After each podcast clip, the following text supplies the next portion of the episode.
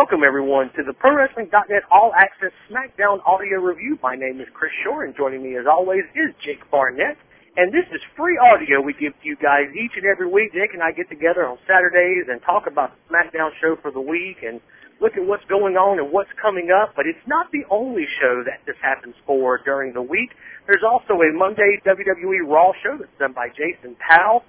Will Pruitt comes along every uh, Thursday, Friday, Saturday sometimes to take care of the TNA Impact Wrestling audio. And we do other audio for the site as well. Will and Jake get together and they do a .NET countdown where they talk about the best and the worst in professional wrestling each week. Jason Powell does a weekly Q&A on Fridays where he answers members' questions of uh, both wrestling and non-wrestling nature uh, every Wednesday, or at least hopefully every Wednesday, I'm able to put out an audio slant where uh, I talk about some things that are going on in the week, look back at some wrestling history, talk about what's going on in the indies, even review a DVD every week. And then every Thursday, Jason Powell and I get together and we do our flagship show. We call it .NET Weekly. It's a weekly news show that looks at all the news for the week. Oftentimes breaks news that's not even been made uh, published on the main site yet. But all of those shows are available exclusively to members. And so if, if you like what you hear here and you want to try some of those audios out, all you got to do is head over to ProWrestling.net and look on the right-hand side of the page. You'll see the ProWrestling.net member sign-up link. Click there. We'll get you started. Seven fifty a month will get you thirty days. If you want to take the annual option, we take two bucks off of that, just five fifty a month when you take that annual option. And besides access to all of those audios each and every week, you will also have access to the ad-free version of the site, access to the .NET members forum, where we have a pretty lively group that discusses, oh wow, just everything from professional wrestling to MMA to uh, video games to all kinds of things, and access to our .NET blog section. If you ever want to take a stab at what we do each and every week, the blog section is there for you to do that as well. So head on over to ProWrestling.net, look on that right-hand side, click on the .NET member sign up and get started. And it's a great time to sign up because we are just nine days away from Elimination Chamber. And then, of course, six weeks after that, I believe the, the number last night was 63 days, if I remember correctly, away from WrestleMania. And, of course, that headlined by Rock versus John Cena. Uh, more matches beginning to take shape that we're, we're going to see on that for sure. But Jake, I'm gonna bring you in at this point. This is the SmackDown that was on February the 10th, 2012. It was taped on the 7th in Tulsa, Oklahoma, which this was the, the your last week they introduced who was going to be in the SmackDown Elimination Chamber. And then no surprise this week we got a a big match that had a big tag match that had uh, three of the six competitors in it. Uh, that being Big Show and uh, Wade Barrett and Cody Rhodes, and then Sheamus, who of course won the Royal Rumble and will go on to face someone at WrestleMania for a world title was thrown into the mix as well. The main event for the first time ever, Daniel Bryan versus Randy Orton. It sounds like it would have been a great show, but for me, I just kind of wanted to go to sleep in the middle of it. How about you? Yeah, that, that's that's kind of what uh, the general mood was. I mean, uh, when you get everybody who's involved in the main event, uh, you know, Sheamus isn't going to be uh, you know, involved until WrestleMania. But uh, you know, they got all these guys involved in this elimination chamber match, and then you know they're they're part of the opening segment. They have that tag match that's at the top of the second hour, and then they have the main event with Bryan and Orton. But you know you got at least an hour and change of television uh, in between all those moments where you have you know mid card and undercard wrestlers who really aren't dealing with significant storylines, trying to fill all that extra time. What we ended up with was you know three pretty good segments. The tag match was fun. The opening segment was okay. The main event was okay, aside from you know the kind of telegraph finish, but uh, the rest of the show was just kind of there, and uh, the rest of it kind of dragged. So if uh, you tuned in and you you kind of were able to do other things while the show was going on and come back for those major segments, you probably felt pretty good about the show. But if you sat down and watched the entire thing, you were probably you know ready to take a nap somewhere in the middle of it.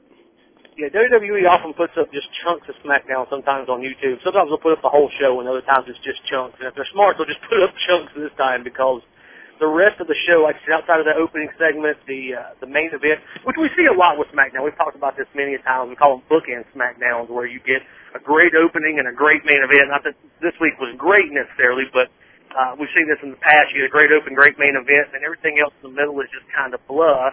This was a little bit like that, except I, I did think the tag match, and it sounds like you did as well, was was pretty good. The main event was okay. The uh, you know, the finish was kind of silly, and we'll talk about that here in a second. I, I thought it actually did a good job of setting up what the actual end of the show was, which I, I thought I found to be a little bit more entertaining than the actual finish of the match, the main event match itself. And in the opening segment, just trying to get you know more heat on the elimination chamber. Sheamus, of course, opens up the the show talking about how he's going to pick who he's going to face at WrestleMania. I'm gonna put you on the spot right now before we dig into the whole show. Who do you think he challenges, or not necessarily who, but what title do you think he challenges for at WrestleMania? Well, the way I think they're, they're I, the, the way they sold Jericho and Punk on Monday as being, you know, the feud for that title, I would assume he's going to take on whoever has the World Heavyweight Championship after the Elimination Chamber pay-per-view. If I had to guess, it's going to be Randy Orton, but that's just a guess. All right, well, that's, that's actually my guess as well. So let's let's tear into this this show. We'll start off with that opening segment. We had a uh, first time in several weeks we didn't get any type of hype video to open the show. They just went right into the normal open. Uh, Michael Cole, Josh Matthews, and Booker T checking in on commentary. They hyped the big Randy Orton, Daniel Bryan main event. Uh, real quick, just before we, we go into this, I just want to ask your opinion on something. We we talk about this a lot. This was the first time Randy Orton and Daniel Bryan faced off. The first time in history. They made a point of saying that throughout the show. Is this something they should have saved and made people pay for instead of just giving it away on free TV? I mean, they, they did not give us a pay-per-view quality match. They held back there's no question about that. That was smart in case they ever have to do this again, or when they do this again, at least I hope. Uh, but, I mean, is this something they should have saved for a pay-per-view somewhere down the road? Well, yeah, I mean, and preferably they would have. Uh, but I think the fact that they did hold back and they did keep, you know, a lot of the uh, the length and a lot of the more dangerous spots that you probably would see in a in a pay-per-view match off, you know, off this show probably you know, saved it to some degree. But in a perfect world where, you know, first time meetings are promoted like big deals, uh, which they were, you know, years ago and, and even, uh, during the era, uh, you know, of, uh, attitude to some degree. I mean, we, we just don't see that anymore. And it's, it's kind of a shame, but at the same time, you know, it's been done so many times now, I have a hard time getting upset about it. Yeah, I just, I, you know, I when I, when when they first announced it, I thought, wait, is this the first time these two guys have hooked up? I, I think it is, and, and then they, you know, they they started to announce that, and just the more I thought about it as the show went on, and they kept pointing that out, I was like, ah, that's great and all, but wow, why would you give that away on free TV, especially when you know you're, I mean, you kind of go in knowing you're going to get the non-finish, even before they really gave it away by how they set everything up uh, during the match itself. You just, you just had that feeling, is we're not going to get a finish here. There's no way they're going to take heat off of Bryan at this point. They're not going to make uh, Orton job to him yet, so I don't know. It just it seemed it seemed unnecessary to me, but we'll we'll see how it plays out in the future. We wrestling fans have very short attention spans. Lillian Garcia was in the ring and she introduced Sheamus uh, as the Royal Rumble winner. He came to the ring, said that he would decide by the end of the night at the Elimination Chamber what championship he would challenge for at WrestleMania. He said that uh, people had been pushing him around all his life. He was bullied as a kid, and he he got out of that by fighting back.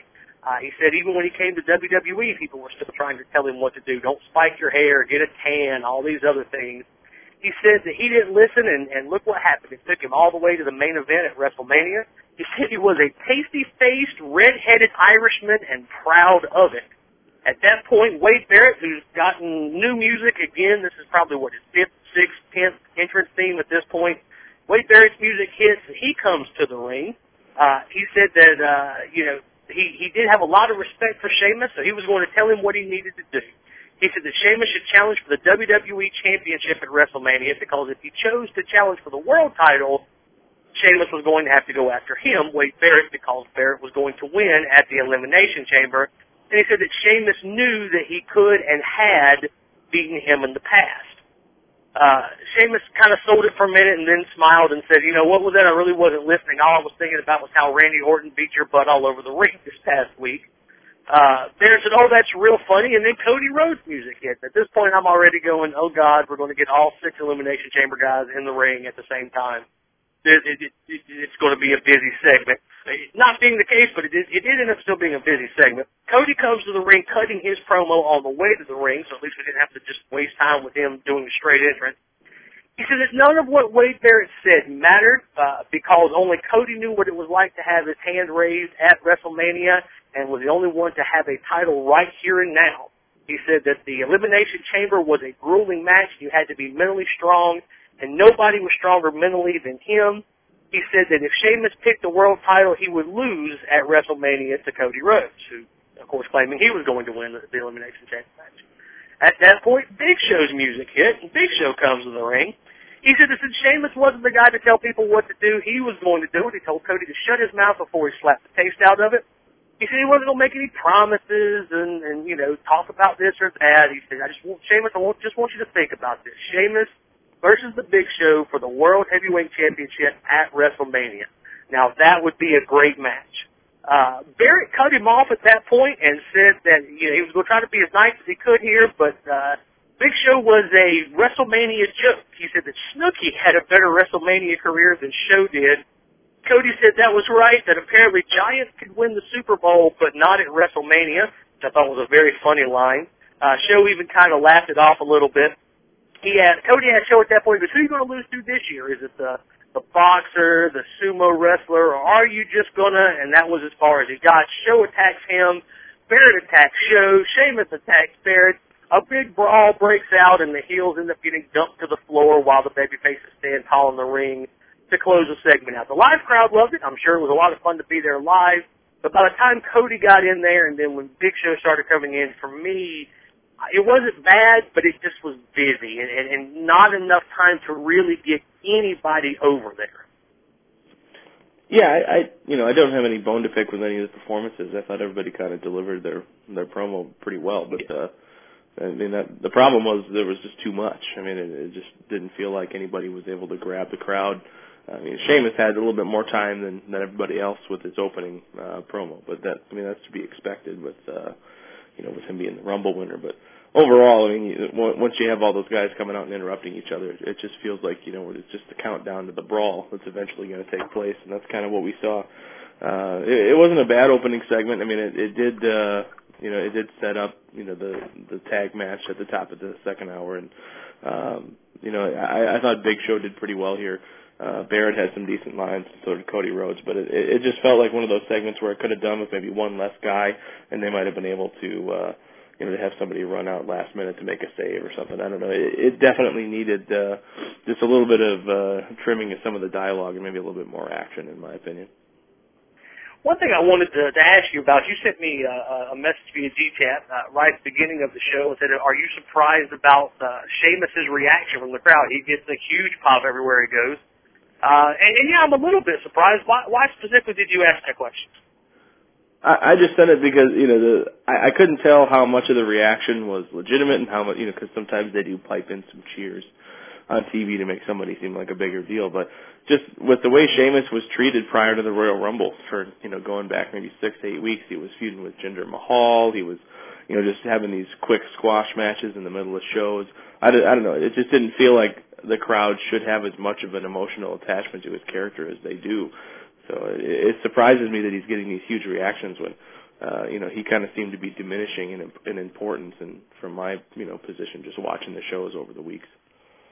Yeah, I'm interested to see how it goes at, at Mania. Well, by, by Mania they can build him up, but I'm interested to see if he does anything in Elimination Chamber, how that crowd reacts because, you know, I did think at the Rumble he didn't get as big of a reaction as he's gotten. You know, he was getting mad cheers leading into the Rumble, which you know, I, I just figured people just like Sheamus and for whatever reason. Um, and, and he's getting these crazy cheers now. Like you said, they do pipe in stuff and it's, you know, SmackDown being a tape show, it's easy to do that sort of thing. But I, I think it's going to be very interesting to see, uh, you know, where, how he, how he goes from here forward, especially if he's in Elimination Chamber in front of a live crowd. I think, again, by Mania, he's probably going to get a great pop because they're going to have time to build him, time to tell a story but yeah, it, it is a little surprising that fans are that rabid about him, if that is a legit reaction, uh, because they haven't done much with him, as you pointed out. And um, so it's, I mean, he's he's certainly over. There's no question about that. But just the uh, the, I guess the, the over the top reaction from the crowd is, is what is so very surprising. After commercial, we had Jinder Mahal at ringside um, well, they announced there was going to be a tag match. The Big Show and Sheamus versus Cody Rhodes and Wade Barrett match was announced at that point. Uh, and then we cut to ringside where Jinder Mahal, who you just mentioned, was was putting his his hat, his turban. I, I apologize, I don't know. Do you know what the the, the, the official name for his headwear is? I don't. I called it a turban myself. I, I'm sure it has a, a more official name than that, but Yeah, and I apologize for not knowing what that is. I don't mean to offend anybody out there, but he, this this is the kind of crap that drives me crazy that the WWE does. They they go through this whole thing, and Cole's putting over, you know, how important this ceremony is, and Jinder goes through a whole ritual and holds the cap up like he or the, the turban up in his hand like he's maybe praying with it or whatever, and then sets it in this case that's sitting on a platform with a big gold cloth hanging over it. He closes it down, and then nothing. I, they they don't. I mean, you know, Cole makes it out to be a big deal. You this is very important to Mahal. And then that's it. I mean, then he comes, you know, then we get our first match, which is him versus Khali, and it's basically a squash by Khali. Why go through all that trouble of doing the whole thing with the the turban and the the box and all of that? If you're if you're if that's it, I mean, if that's all you're going to get is just this weird ceremony thing, it's not going to draw heat. What what could possibly be the the the, the purpose there.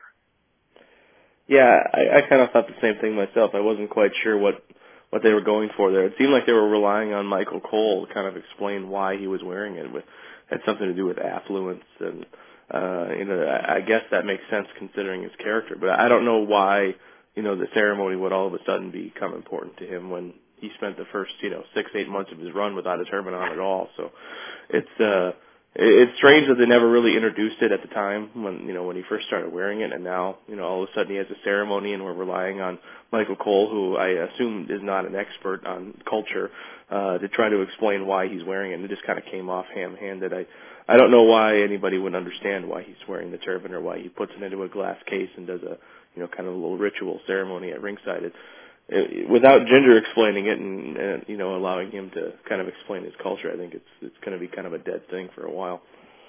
Yeah, and and they did a cut-in interview with him. They did the cut-in promo where he said after he beats Khali, he's going to demand demand that that he be you know that he replace Khali in the elimination chamber.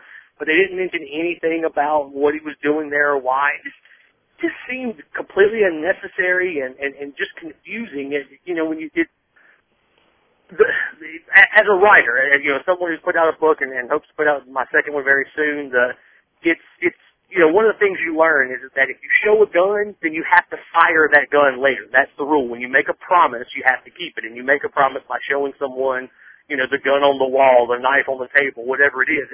So they show the turban in the box, and then they don't do anything. That's making a promise they didn't keep, and it for me as a storyteller, it's incredibly frustrating to see that play out. But again, that led to our first match of the night. Great Khali squashing Jinder Mahal at two minutes and five seconds. Uh, Mahal got in a couple of shots, got Khali down on one knee, but basically this was all Khali. He just slapped him around, hit him with a big chop, and one with the Punjabi plunge.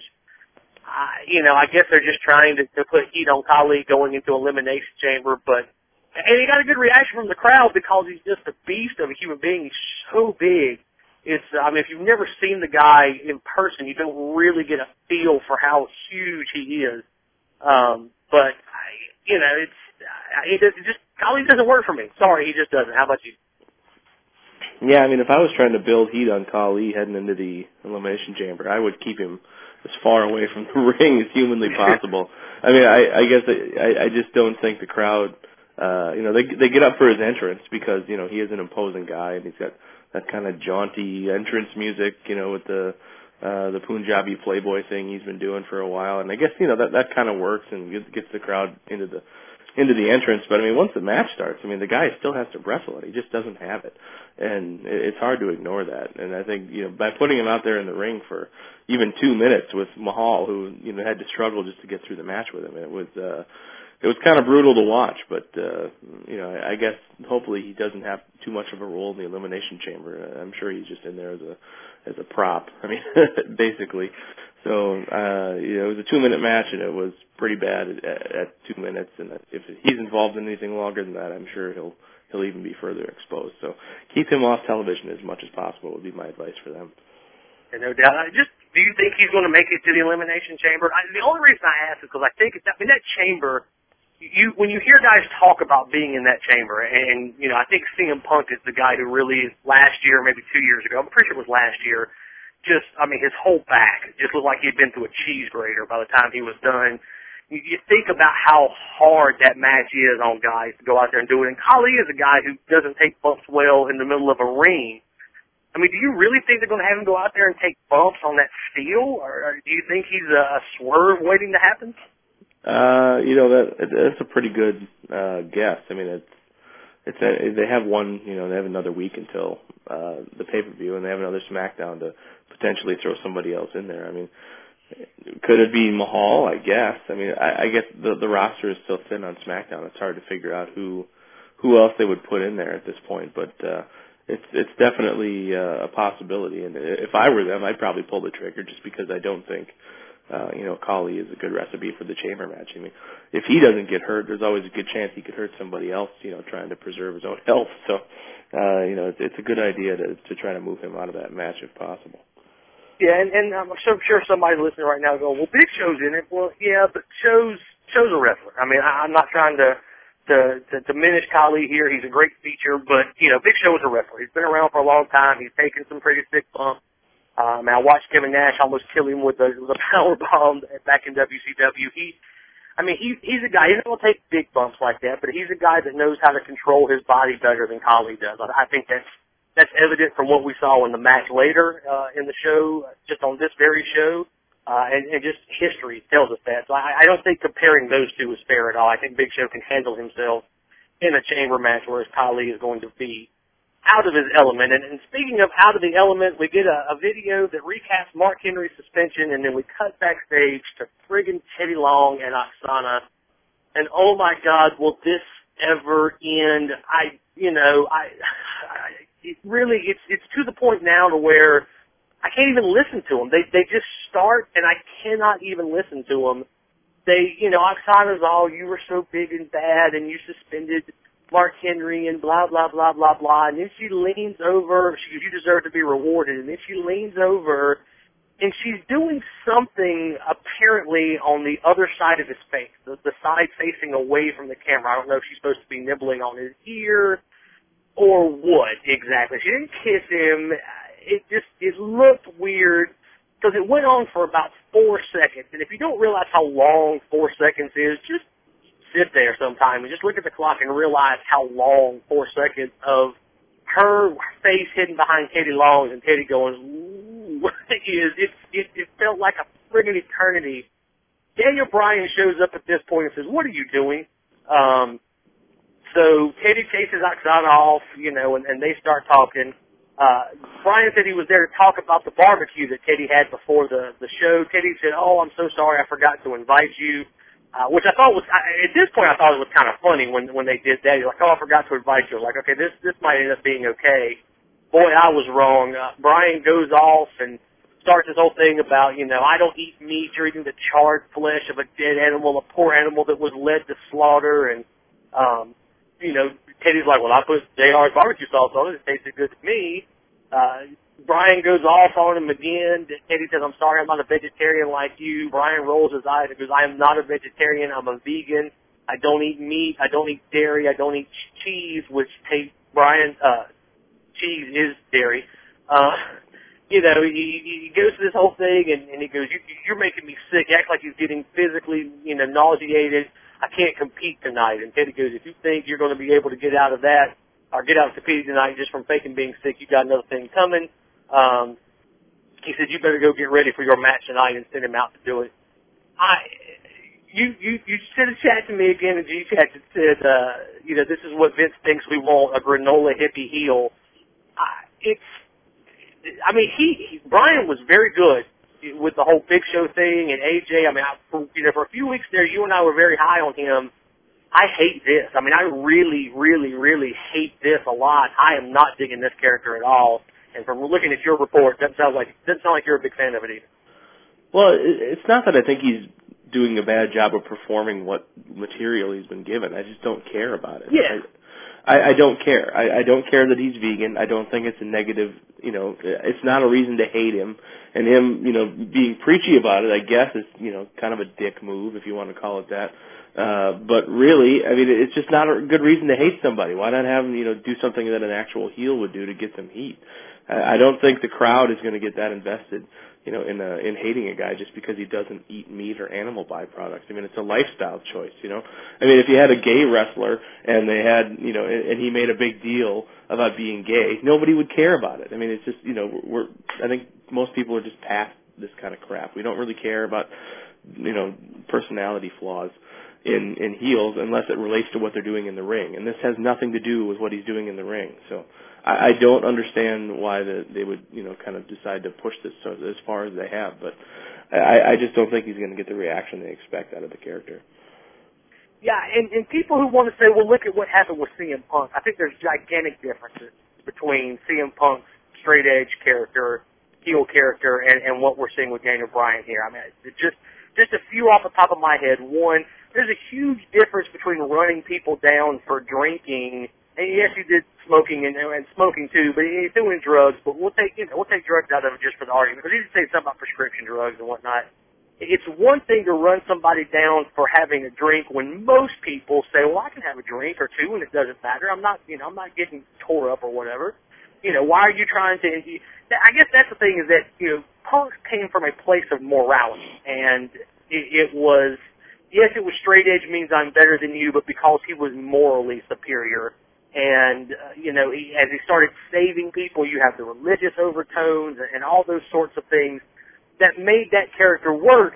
Vegans, while I'm sure they feel like they are morally superior, I think most people just roll their eyes at vegans. You know, if you get somebody standing on a street corner preaching about drugs and alcohol and, and cigarettes and, you know, how you're a heathen if you, if you do those sorts of things, that invokes an entirely different reaction for most people than if you say, well, if you eat meat, you're a terrible person. People just smile and nod and, and go to McDonald's. I, it, it just, it's, it, it's two totally different things. I mean, do you agree with that? Yeah, I guess, you know, it, it's hard to imagine a scenario where they would, you know, work this into a storyline. I mean, when, when Punk, you know, first started making, uh, you know, the the straight edge society and started talking about being straight edge. It was part of that angle with Jeff Hardy, and right. you know, Jeff Hardy had some real life issues, and and con, you know continued to have them after he left WWE with with substance abuse, and and uh, you know, th- those are real life, you know, things you can touch on where you know people kind of go, whoa, you know, this is this is personal and this is uh you know this is something real. But I mean, what are you going to do with Daniel Bryan? Are you going to have him walk up on one another superstar eating some ribs and have him rip into it? Nobody's going to care. It's just you know people eat ribs. You know, get over it. Daniel Bryan doesn't. I don't care. You know, just move on with it. It doesn't matter. You know, the, the vegan thing is not going to work. They need to find uh, a different angle to make people hate Daniel Bryan because you know nobody is going to buy into the to the moral superiority of of you know not eating hamburgers. Nobody did, nobody really cares about it. Right, right, exactly. After commercial, we get our second match of the night. Beth Phoenix squashing Alicia Fox in a minute and 12 seconds. Uh, you know, Alicia showed off that she can, you know, she's flexible and she's athletic, but it was pretty much all Beth. And the purpose of this was to get to the post-match. Beth wins with the glam slam, uh, and then goes to attack Alicia some more. Tamina runs out and slides into the ring to stop. They do not actually fight. They just stare at each other. Uh, Tamina kind of nods her head at, at Beth, and Beth has a, uh, gets a big smile on her face, grabs her belt, and leaves. And the uh, the announce team put it over as Beth seemed to be uh, thrilled or excited by the challenge of Tamina. And if the Divas were given, you know, actual time to do things and, and were able to tell stories, this is a little bit of a story, but I just I, don't. I refuse to invest into a diva story at this point because they, you know, what what they give us is fart jokes and uh, squash matches, and so it, it's hard to believe that that this is going to be that good of a match. Quite frankly, or this good of a feud. And quite frankly, the last time we we saw Tamina wrestle longer than a minute and a half, I wasn't very impressed. She's looked good in hitting three moves on Natalya for the past five weeks or whatever it's been. But the last time we really saw her in an extended match, she she just doesn't seem to have it. Maybe she's gotten better. We'll we'll have to find out and see. But for me, it's like okay, I, they're trying to do something here, but you just crapped on me for so long. I, I just I can't get excited for it.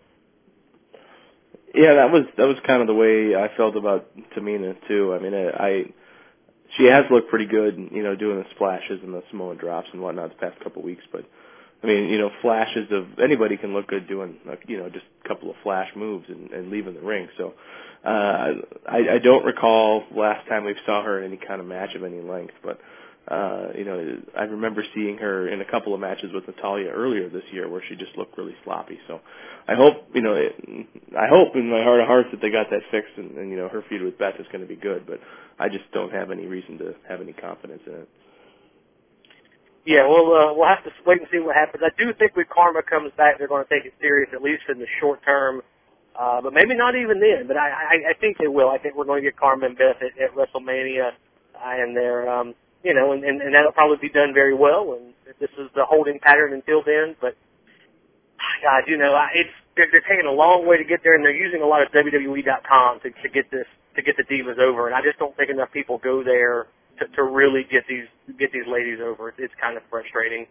We had Randy Orton backstage getting ready for his match, and then after commercial, we had a, uh, a another rock hype video. It's not the one. It's not the presidential election video, as Jason Powell likes to call it. The one they did. Uh, they introduced him and Cena at the same time. The two different videos.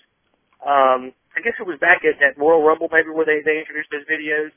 Uh, yeah. This one, you know, talked about Rock uh, from his birth and, and growing up. We saw some home video of him uh, pretending to be different wrestlers as a kid and uh, in the living room of his home and uh, pictures of him as a, as a kid meeting some of the, the greats in WWF history and uh, talked about him going to high school and whatnot. And it was, you know, it was a, it was a fun little video, but did it do anything? I mean, it's The Rock. Did this video help? And I mean, it hurt him. Did it do anything at all other than just fill time?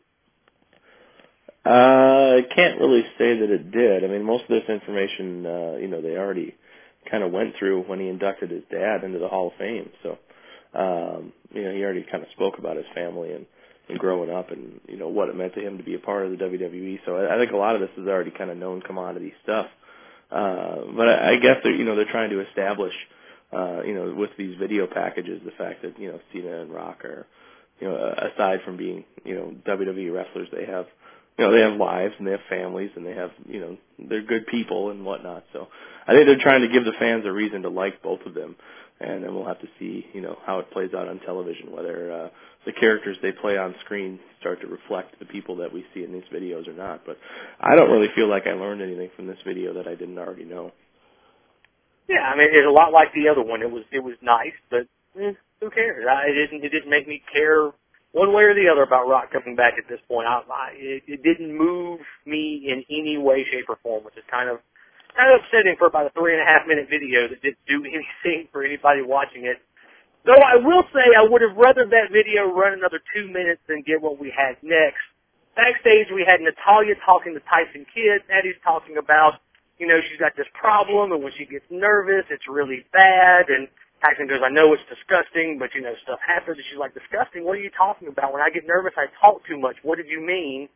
And he goes, oh, oh, nothing, never mind. And then she farted. And, and I know there's a lot of people on Twitter who seem to be, seem to think that it was Tyson Kidd that was farting. No, I'm pretty sure it was Natalya, and uh, because Kidd looks at her, walks off. I think what people think it might have been him is that as he walked off, he put his hand kind of near his butt, almost like he was waving it away or something. But I think it was just how we moved. There's no question that it's her that's still doing it. Um, she she kind of you know gets upset and makes a face. Hornswoggle walks around the corner at that point, walks right into the air, and then passes out. Just flops on, takes a big bump, flops on the ground, uh, lays there with his feet up in the air, eyes wide open. Natty squats down, looks at him, and goes, "It was Tyson," and runs off and leaves Hornswoggle dead there on the ground from the fart. I, I honest to God cannot there are no words to describe how disgusted I am with with this whole thing, and it's really got nothing to do with Natty or anything like that. It's just I, I'm 36. I'll be 37 in April. Fart jokes, especially women fart jokes, just aren't funny to me. I, I don't know how they're funny to 60 year old Vince McMahon, but to me, I'm like, ah, God, I, I don't want anybody I know to ever be watching this while this is happening and look at me and go, really, this is what you do for a living? I, it, it, it really upsets me that we're doing fart jokes on, on, on a wrestling show. Yeah, I guess, you know, there, this was kind of the beginning of the exposition of what this is. And I guess it sounds like, you know, Natty has some anxiety problems, apparently, and she thinks they lead her to talk too much and everybody else is noticing that she's you know, that she's passing a lot of gas. I mean, is that I, I don't know if you know this is going to develop into something eventually. I mean, if she's having you know anxiety problems or something, but I mean, the you know the the flatulence thing is just so bush league and and juvenile that it's you know it, it's going to be hard for anybody to really invest in this as an actual storyline. I mean, if if they are going to eventually go somewhere with it, I think they've completely you know let all the air out of the balloon just by uh you know just by having Put up, her, yeah, exactly. Uh, just by having her pass all the gas before, you know, I mean, it's just, you know, they, how many people are going to have die backstage because they, you know, I guess Hornswoggle is kind of the funniest one because he's, he's right at, uh, you know, ground zero there, right by her ass. But, I mean, that, that's basically the funniest part of the whole segment. And her, you know, her reaction to it, she's not like, you know, a Hollywood actress. I mean, she does her best to look horrified, but, I mean, come on, there's nothing really redeeming about this at all. Yeah, I mean, I guess it's it's got to be hard to, to to try to put that over. As to, you know, if you're, you know, wow, I'm I'm made to look like I can't control my ass. I, serious question, and I, and I hate to ask this question, but I'm dead serious. How long before farting in someone's face becomes her finisher? Uh, I don't know. I mean, I'm sure it'll come after the heel or after the baby face turn. I mean, she'll probably do some kind of stink face thing, and people will die in the corner. But I, I mean, it's it's just ridiculous. There's no there's no reason for it aside from you know it's somebody's idea of a cruel joke. Yeah, it's like as Jason said in .NET Weekly, it is either a Vince McMahon hilarity thing he thinks it's funny, or it's a writer who thinks Vince would find it funny and is therefore doing it. I, I gotta hope they're paying her well. That's all I've got to say. I, I really, really hope they're paying her well. After commercial, we had uh, ring introductions for the big tag match, and that led to the third match of the night. Big Show and Sheamus defeating Wade Barrett and Cody Rhodes at 12 minutes and 27 seconds. I think the uh, the big surprise, and maybe the news as much as it is any news uh, in this match, is that Big Show was the guy who did most of the selling, so that Sheamus could get the hot tag at the end. Uh, Show did a pretty good job. I'm really impressed with Show's work recently. He, you know, he he's the type of guy that he's kind of like Kane in a lot of ways, where you know you'd be bored with Kane for a long time, and all of a sudden Kane would get motivated or or something and catch fire and, and just be really good for a few months. And Show's kind of that same guy, and he he's been very very good over the past few months. Ever since the thing with Henry, we thought. Wow, well Henry's a big guy, was able to carry him to a good match, and he's done good stuff with Daniel Bryan. I thought he was very good in this match as well, working with both Cody and Wade Barrett. Uh, the finish on this comes when we get hot tags to Wade Barrett and to Sheamus. Sheamus lays out Barrett with all kinds of moves. He's kind of setting up maybe for the Irish Curse or something. He's standing there beating his chest. Cody goes to sneak up behind Sheamus and Big Show hits the spear. Uh, much like Mike Knox, uh, his his uh, cross body block, the uh, the spear from Big Show was very impressive. He, he's really gotten it down to uh, to a very good science. I don't know if it's an homage to, to Edge or, or what exactly, but he's uh, he's re- he's introduced this spear into his, his repertoire, and he's doing a really good job with it. Cody sold it like a champ.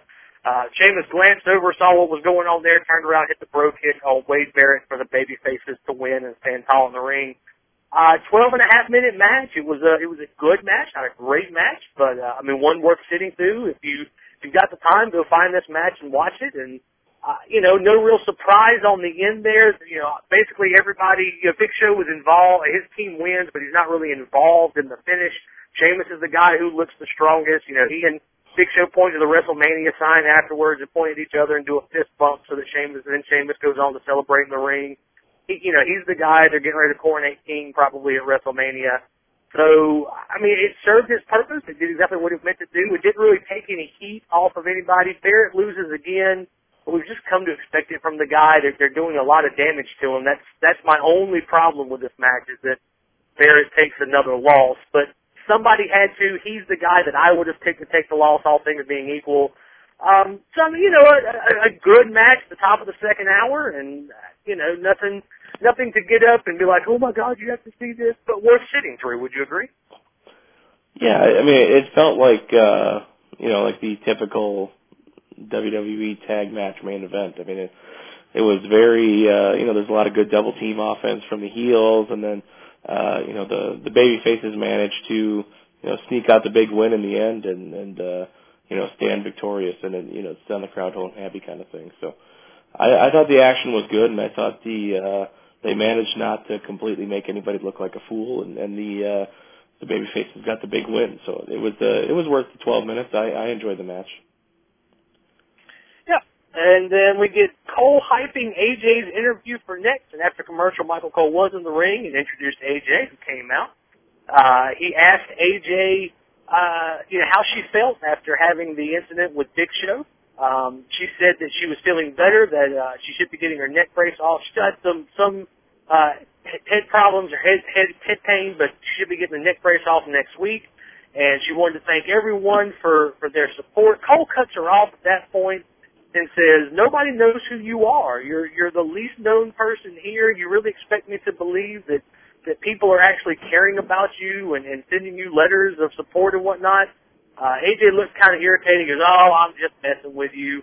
As the fans booed a little bit. Um, Cole said, "No, I'm just kidding. I'm just joshing with you." He asked her if she blamed Big Show, and then just you know, and said, "Why? Why are you even at ringside anyway?" She, she answered that part of the question first. That she was at ringside because uh, Bryan asked her to be there, and, and because she loved him, and that no, she did not blame Big Show at all. She said that you know she was sure Big Show uh, did not mean to do that. It was an accident. But there was one person who had caused more damage than Show, and that was Cole. Cole asked her how that was. Uh, uh, um, Cole asked how that was even possible that he had done more damage than Show. She said it was because he had never believed in Bryan. He didn't believe in her. Um, he was always just trying to stir things up. Uh, she said that he had insulted insulted uh, Daniel Bryan, he had insulted her, and he had insulted the entire Divas division. She called him a biased, obnoxious jerk. Cole started to speak. He's like, "Wow, wow, here, here, here, here, here," kind of that sort of thing. And then she grabs the microphone and says, "Wait, I'm not finished." She said, "As far as she's concerned, the WWE would be a better place if he just shut his mouth." At that point, he did go off and said, "Now you listen to me, Missy." Um, he went off about it being his job that he was paid to uh, to provide his, his his insight and his personality he asked if she knew what people were saying about her and Daniel Bryan. You know, he kind of just spun the tables back on her. He said that he said, you know, people in the back are talking. People have been talking to me. They're saying that Daniel Bryan was was using her, that he set her up to get run over by a Big Show, and that she's so blinded by her love that she would run out in front of a bus for him. He said that people are also saying that AJ had no self-respect, and he said that come the Elimination Chamber, he was going to be in a great place there at ringside because Daniel Bryan was going to lose, and then Bryan and AJ would just become footnotes in WWE history. Uh, he got decent heat at this point. I wouldn't say it was great heat, but it was decent heat. At that point, Daniel Bryan comes out with a microphone. Shut your mouth, shut your mouth. If you say another word to my girlfriend, I'll break both your arms. I was really confused at this point. I thought maybe they were going to turn him back babyface because that seemed to be what they were setting up.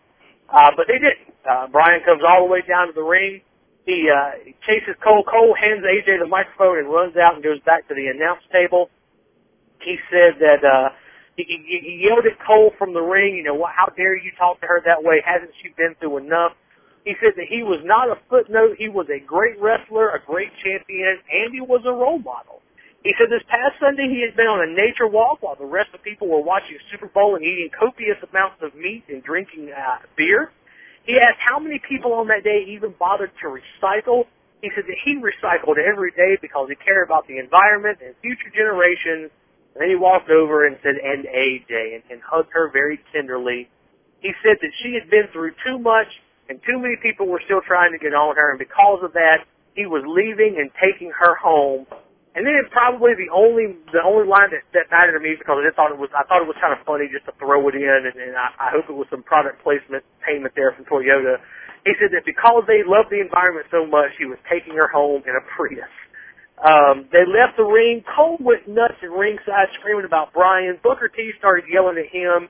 Josh Matthews sat there with his mouth open, staring at both of them. I really just wanted to turn the, the sound off at that point because they were just going back and forth, yelling at each other for no reason. That bought enough time for them to get backstage where Daniel Bryan and AJ were walking away. Teddy Long walks up and says, what's going on? He, uh, Daniel Bryan says, I've got to take her home. You know, she's, she's traumatized. It's not safe for her here, so I'm going to take her home. I've got to take, got to take a personal day is what he said. Uh, Teddy said, well, that's not going to happen. If, if, uh, if Daniel really wanted AJ to go home, he would provide transportation for her. But Bryan had to stay and compete. And he goes, let me put it to you this way, player if you don't stay and fight, you lose your title, and they cut the commercial. Uh, again, the vegan character is just not working. We let me back up to AJ. A correspondent who was there said it was the worst live promo in the history of wrestling, which I think is quite a bit of hyperbole. She was not great. She did stumble a couple of times, but I have heard far, far, far worse just on SmackDown in the past couple of weeks. I'm sure I can find some spots that were worse than that. I, I didn't think it was as near as bad as it was made out to be. Now, maybe my expectations were lowered by those statements in our spoilers, uh, but I, I didn't think it was near as bad as it was made out to be. Bryan was just a continuation of what we saw between he and Teddy backstage uh, before with the whole vegan thing. It's not working. I don't think the fans gave him. A, he didn't seem like he got a great reaction from them. Uh, and then Cole and Booker T, just Cole as a whole, and then an argument with Booker T. The, the whole segment just didn't work. I don't think you can really blame a person in the in that was involved in it as much as it was. There's just the story itself is just. Eh, you see it that way, or do you think we can blame somebody actually that was in the in the set? I I think it's just the the story. I mean, uh, AJ is still pretty much a baby face. I mean, and Cole is a heel. And so, you know, she's doing her interview and she she did stumble at the beginning, but I thought she improved quite a bit as it went along. And you know, Cole finishes by you know doing the accusatory stuff, saying that you know her and age, her and Bryan are uh, you know going to be footnotes and whatnot. And so you know, Bryan interrupts in the in a typical you know spot where a babyface would come down and dress down the heel, and he ends up you know giving another one of those sanctimonious granola promos that nobody reacted to. And I think that's kind of where the whole thing fell apart. You know, if they had given him, you know, a little bit of leeway and he he was able to kind of play up maybe a a tweener kind of babyface you know moment there, I think the segment would have worked. But I think the fact that they're you know they're trying to play up the fact that Bryan you know is kind of this uh, David Koresh mind control kind of heel over AJ. I, I don't. uh I don't think it worked in the in the context of him trying to defend her from Cole. It just didn't.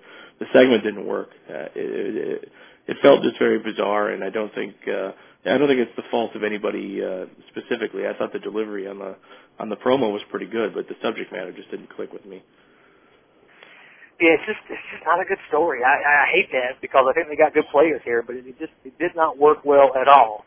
Um, after commercial, after that, we, we I, do you think just before we move away from it, do you think we're going to get AJ splitting off of Daniel Bryan because, like you said, she's still a babyface right now, and he's he's a heel.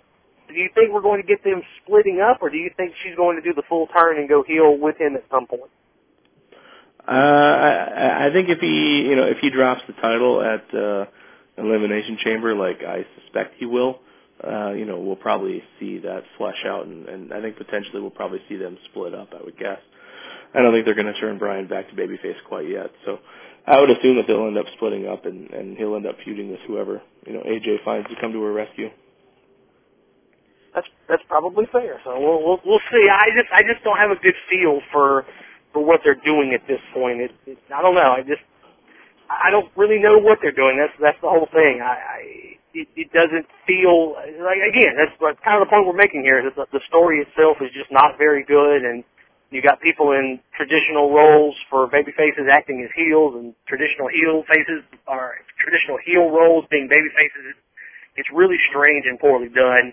After commercial, we get Ted DiBiase making his ring entrance. A video uh, recaps the attack from Hunico and Camacho, excuse me, Hunico and Camacho from two weeks ago, where they hurt his attack the injured hand. Uh, the announce team made a, a point of pointing out that uh, Ted DiBiase had been out for two weeks because of that injury.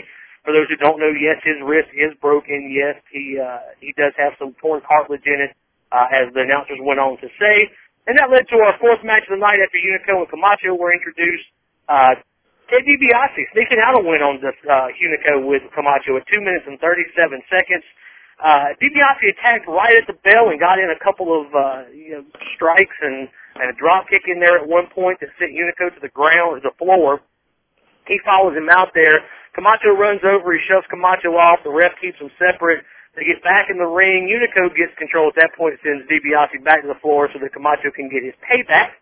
Uh, and then from that point forward, it was really all uh, Hunico. You had a couple of hope spots from DiBiase in there, but Hunico was really working the arm. He was uh, doing kind of a cross arm breaker type move, but instead of locking it in and holding it uh, for a submission, he would just, you know, jerk the arm back and kind of hyperextend the elbow uh, and let go off of the, like an impact move. He did it two times and went to do it a third time, stopped for a second to, to pose for the crowd, and when he did, Ted rolled up, grabbed him, and pulled him back for a schoolboy roll-up victory. Uh, Camacho hit the ring, but DiBiase escaped before anything happened. I, you know, the match itself for a two minute, two and a half minute match. I mean, they they they did a lot. Uh, Hunico has been fantastic since he took the mask off. I don't, you know, I'm beginning to wonder if the Sin Cara mask was just poorly designed because both he and Mystico did not do a, did not do a good job underneath that mask. Both guys had botched problems. Mystico was worse than Hunico, uh, but Hunico was still not great underneath the Sin Cara mask. And ever since he's taken the mask off, he has been just a delight to watch in the ring. And uh, he and Ted did a good job here for for what little time they were given. I don't care that much about the uh, the storyline at this point uh, because they just it's it's kind of class warfare. It's Rich Ted DiBiase versus the Barrio guys from the Thug and um, or the Barrio guys and uh, the Thugs from the Barrio and of course we know Camacho is not even Hispanic at all, so or, or Latin at all. He's South Pacific Islanders, so that you know that all that's kind of frustrating as a whole. But the match itself for a two and a half minute match, I thought was really well done. Yeah, no, it was a decent match. I mean, it, I guess it, it it felt just kind of like maintaining the storyline. I mean, it it didn't really push it anywhere. There, we didn't really learn anything new, but um, you know, the, the match itself was very good. I thought both guys performed pretty well. Um, but in the end, it was just another you know time filler that was meant to keep this storyline alive while they're you know while they're busy doing other things. So yeah, it'd be interesting to see where they go from here. Uh, we went to commercial, and after that, we had the uh, an elimination chamber hype video that you know talked about all the you know how much it weighed and all the steel, and showed clips from all the previous elimination chambers. Talked about the fact that um, I think exactly half of all the elimination chamber matches. I think they've had 15 matches they've had, and seven times they've had uh, a title change. Does that sound right to you? Mm, yeah, sounds pretty good. Yeah, that sounds accurate. Um, so yeah, just just put the elimination chamber over itself. Then we cut to uh, a graphic of John Laurinaitis' head uh, in on a like a smartphone, and supposedly he was joining them live uh, via cell phone from uh, from the Middle East. They're in Abu Dhabi, and uh, he talks about being there and uh, you know what they're doing there and, and being on that tour and just you know, put over the fact that WWE uh, board of directors, storyline wise, obviously kept him around as interim general manager. and He'd be back on Monday. Mr. Excitement will be back on Monday in charge.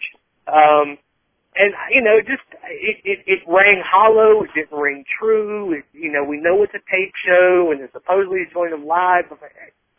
You know, I I don't understand. The whole thing was wildly unnecessary. They could have just you know showed a video clip, talked about the fact that he was supposed to be fired, but the board of directors decided to keep him on. I, I really felt like this was unnecessary because uh, I don't know why you why is it a big deal here on television that they're over in the Middle East. I, I just didn't get that.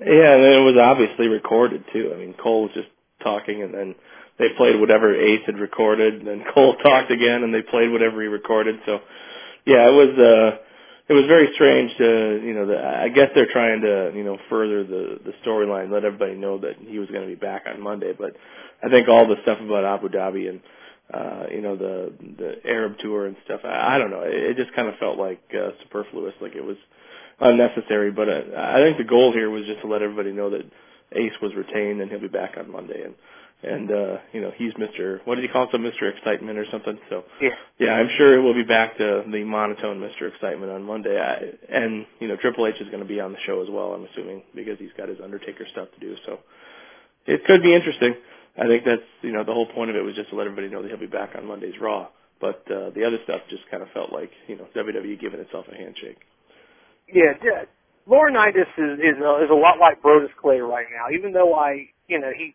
what my my initial reaction for him was the same. I thought, why is this guy on there? And you know, much like I don't think there's money in in the the Brodus character long term. Same thing with him. I'm just tired of the the the heel. I, you know, Jason talked about being the heel GM. I'm just tired of the control thing. It's just in all of wrestling that always seems to be what it's about. I mean, if you look at ROH, you've got Kevin Steen who's not trying to take control of the country company, but He's just trying to be a thorn in the side for you know for for Jim Cornette, you know who is in control of the company on on screen, and well, behind the scenes too. But uh, you know, then in TNA, you got the whole thing with Hogan and Immortal that went off forever with Dixie Carter and Sting and all that. And here we've got, I just, I'm so tired of the whole control of the company, especially when you've got non-wrestlers in those roles. I just, I'm done with that whole thing. But, I gotta give Laurinaitis credit. As much as I hated the idea of him being the guy, he has done a decent job of selling me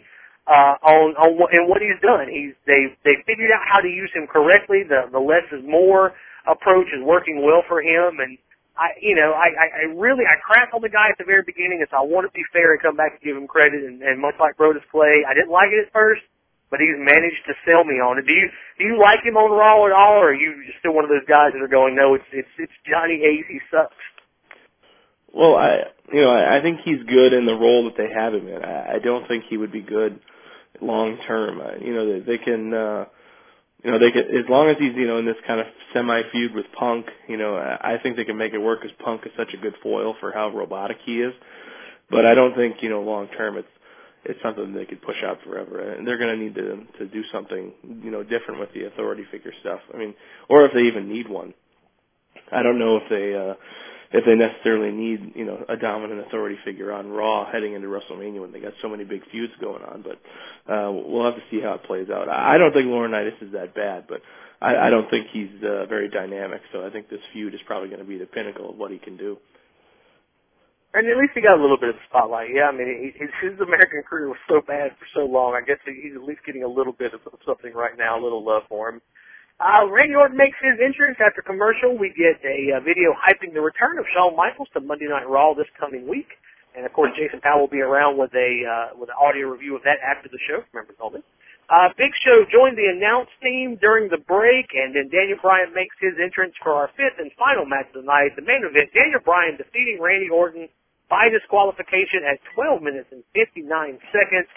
Um, the match started with some technical wrestling, which was something a little bit different that we don't normally see from Orton. I thought that was great. It wasn't a lot of chain wrestling or anything like that, but it was, uh, and it was just a little more technical, some arm drag, arm bar, uh, reversal, you know, a little bit of chain wrestling there, some drop toe holds and things like that. Just, it was nice to see something different from, from Orton. It, it almost felt like Bryan was calling the match there for a little bit, the, the way it was, the, the pace of it and how they were doing things. Um, but then they, you know, they got into their role. We had a uh, commercial break. Right before the commercial break, though, Randy Orton had tossed uh, uh, uh, Daniel Bryan to the floor, and right in front of the announce team, Big Show stood up and uh, Orton hit the floor fast. He looked at Big Show, and said, "No, no, no." Rolled Orton back in the ring, turned, or excuse me, rolled Bryan back in the ring, turned back around to face Show and said, "You know, I got, I got him. Leave him alone." Show said, "Okay," and sat back down. And when Orton turned around, he took a drop kick to the ropes from Daniel Bryan, and then uh, Bryan hit his big running knee from the apron in a really nice looking spot. You and I talked about that on G-Chat uh, right after it happened. I thought uh, uh, Orton sold it well, and um, it's one of those really nice spots that when it, when it, when it looks good, it looks really, really, really good. Uh, we get back from commercial. We've got uh, they just they had a great back and forth match. Uh, you know, one guy would go for a few moves, the other guy would come back and go for a few moves. It was primarily Orton in control uh, for most of the match. Uh, we had a nice spot in the corner where you had Daniel Bryan hit the drop kick that he does in the corner, and then several kicks um, to the chest. Orton floated over one and rolled him up in a schoolboy for two. When Bryan kicked out of it, he kept a hold of the arm and flipped it around behind his back to his legs and tried to hook the LeBell Lock. Orton was able to escape. Uh, he rolled him up at that point and, and stood up for a slingshot that shot uh, Bryan over the top rope onto the apron, and he was able to hit that rope DDT and set up for the RKO. So he's laying on the ground, he's pounding on the mat, he's getting ready for the RKO. Uh, Bryan sees it coming, rolls to the ring, calls for his belt. The um, whoever was there, the timekeeper, I guess, hands him the belt. He starts to leave. Big Show starts yelling at him. What are you just going to walk out or whatever? And then Bryan turns on Show, takes a swing at him. Show slams him into the the barricade and then throws him back in the ring. We get the referee standing there, you know, looking at him going, you know, why would you do that? What's going on? Uh, Bryan stands up, yells at Big Show, turns around, eats an RKO, but the ref calls for the bell, awards the match to Bryan by disqualification because of Show's interference.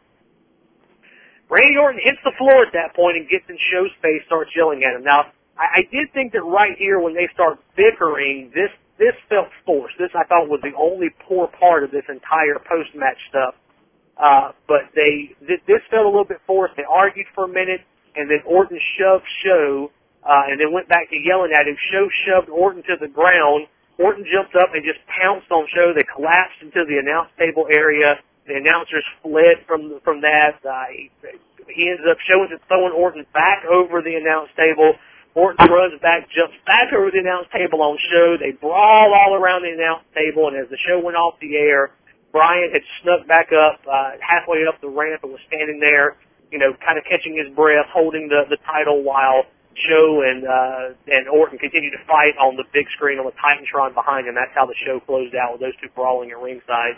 A good match. Again, we talked about this earlier. I felt like they held back some uh, because it's not a pay-per-view. It was free TV. I would really like to see what these two can do in a 20, 25 minute match on pay-per-view. I, I was really impressed with what they did. Um, considering that they were holding back, I think it, it could be a lot of fun. But I, I really thought that the the best part of this was the post match brawl. The brawl between Orton and Big Show looked to be the realest thing we saw on the show all night. What about you? Yeah, I, I enjoyed the post match brawl. I, I also you know enjoyed the action in the match. I mean the the finish itself was pretty telegraphed. I mean, there's really no reason for Show to be out there on commentary unless you're, you know, he's going to be involved in the finish somehow. And that's, you know, that's pretty much exactly what played out. So, you know, that was kind of disappointing that they kind of gave it away like that. But uh, in, in the end, I thought the match worked, and you know, we, we had no reason to expect a clean finish, and we didn't get one. And you know, the post-match brawl was was well done. You know, aside from uh, you know the, the kind of the hokiness you mentioned with uh, you know them bickering at each other the actual uh, physical part of it, the brawl was well done, and and Bryan sneaking up the ramp and and you know holding up the title, you know that's typical heel tactics. You know, I'll, I'll survey the damage that I caused and, and sneak out the back door, and I thought it worked. I mean, it worked for their characters, and you know I'm, I'm intrigued at least as as to where they're going to go in Elimination Chamber. Yeah, and uh, know, I, again, I don't mean to to disparage the, the match itself. I, I hope I didn't try to. I hope I didn't come across that way. I thought the action on the match was very good. But it just it's, the post match brawl just seemed really to work well. After uh, Show shoved Orton to the ground, the look on Orton's face when he jumped up and then just attacked Show was really good. Uh, you know, it, it, it put some heat on the Elimination Chamber match. Those are the two guys you're probably going to watch the most in that match. Uh, to, to expect one of them to come out. If not Daniel Bryan retaining, then certainly one of those guys coming out as the champion. Again, I think it's going to be Randy Orton because I think they're setting up for Sheamus and Orton, the big babyface showdown at WrestleMania. I hope I'm wrong. I'd love to see a Sheamus Daniel Bryan program, but I just don't see it coming. Uh, we got nine days left. One more SmackDown to find out. We got the Go Home Raw and SmackDown coming up this next week, and uh, we'll know for sure from there. Uh, and then, of course, we'll be along uh, next Sunday with uh, preview and predictions the next weekend from everyone on staff. And Jason and I will be there for double live coverage as well as a uh, audio breakdown afterwards. Jake, anything you want to add before we get out of here? Uh, no, man. I think we covered it. Just have a good week, everybody. So yeah, it was uh, not a great show, but certainly a couple things worth watching. The tag match and the main event, I think we both agree are worth finding out or worth finding on the internet and watching if you can find them um, uh, or if you DVR'd it. And uh, so definitely check those things out. Hopefully, we'll get a really good go home show for from SmackDown. We don't often, most a lot of times, go home shows can be really bad. I'm hoping for something better this time from them. Uh, looking forward to the Elimination Chamber. I think both matches have uh, different stories that they can tell, and, and the different workers that are in it make it very interesting. I think the Raw uh, has probably the better workers in it as far as what we can expect to see innovation-wise inside of that chamber. Uh, I think SmackDown has an interesting story to tell with Big Show and Khali. Is Khali going to make it or whatnot? So it's it's shaping out to be what might be a pretty decent pay-per-view coming up. And of course, Jason and I will be back on, on next Sunday for the double coverage and that SmackDown, or excuse me, and that audio review of the pay-per-view. But again, that will be members only, just like the rest of the audio each week access to the ad-free version of the site, access to the .NET Members Forum and the .NET Members blog section. If you want to get access to all of that, and also be the first to hear of all the news that breaks uh, leading into WrestleMania. We have a lot of news that happens this time of year. Give away most of that stuff to our members first, and then let the free site see it much, much later. If you want to be ahead of the game, now is the time. Head on over to ProWrestling.net. On the right-hand side of the page, you will see the .NET Members sign-up link Click on that, 750 a month for 30 days. If you want to go in and take the annual option, and, and I do recommend it, saves you two bucks a month, only five fifty a month there, and uh, you'll have access to everything that we have available for you. A bunch of old audio out there too, some interviews, Shane Helms, uh, Bobby Lashley, Chris Jericho. Uh, just just a ton of interviews out there for you guys to listen to. Definitely recommend it. It's a great time to get signed up. If you've never been thinking about doing it, now is the time. Jake and I will be back next week for another All Access SmackDown review as we head into the Elimination Chamber. Thank you everyone for listening, and as always, your continued support of ProWrestling.net. We'll see you back next week. Everyone, take care.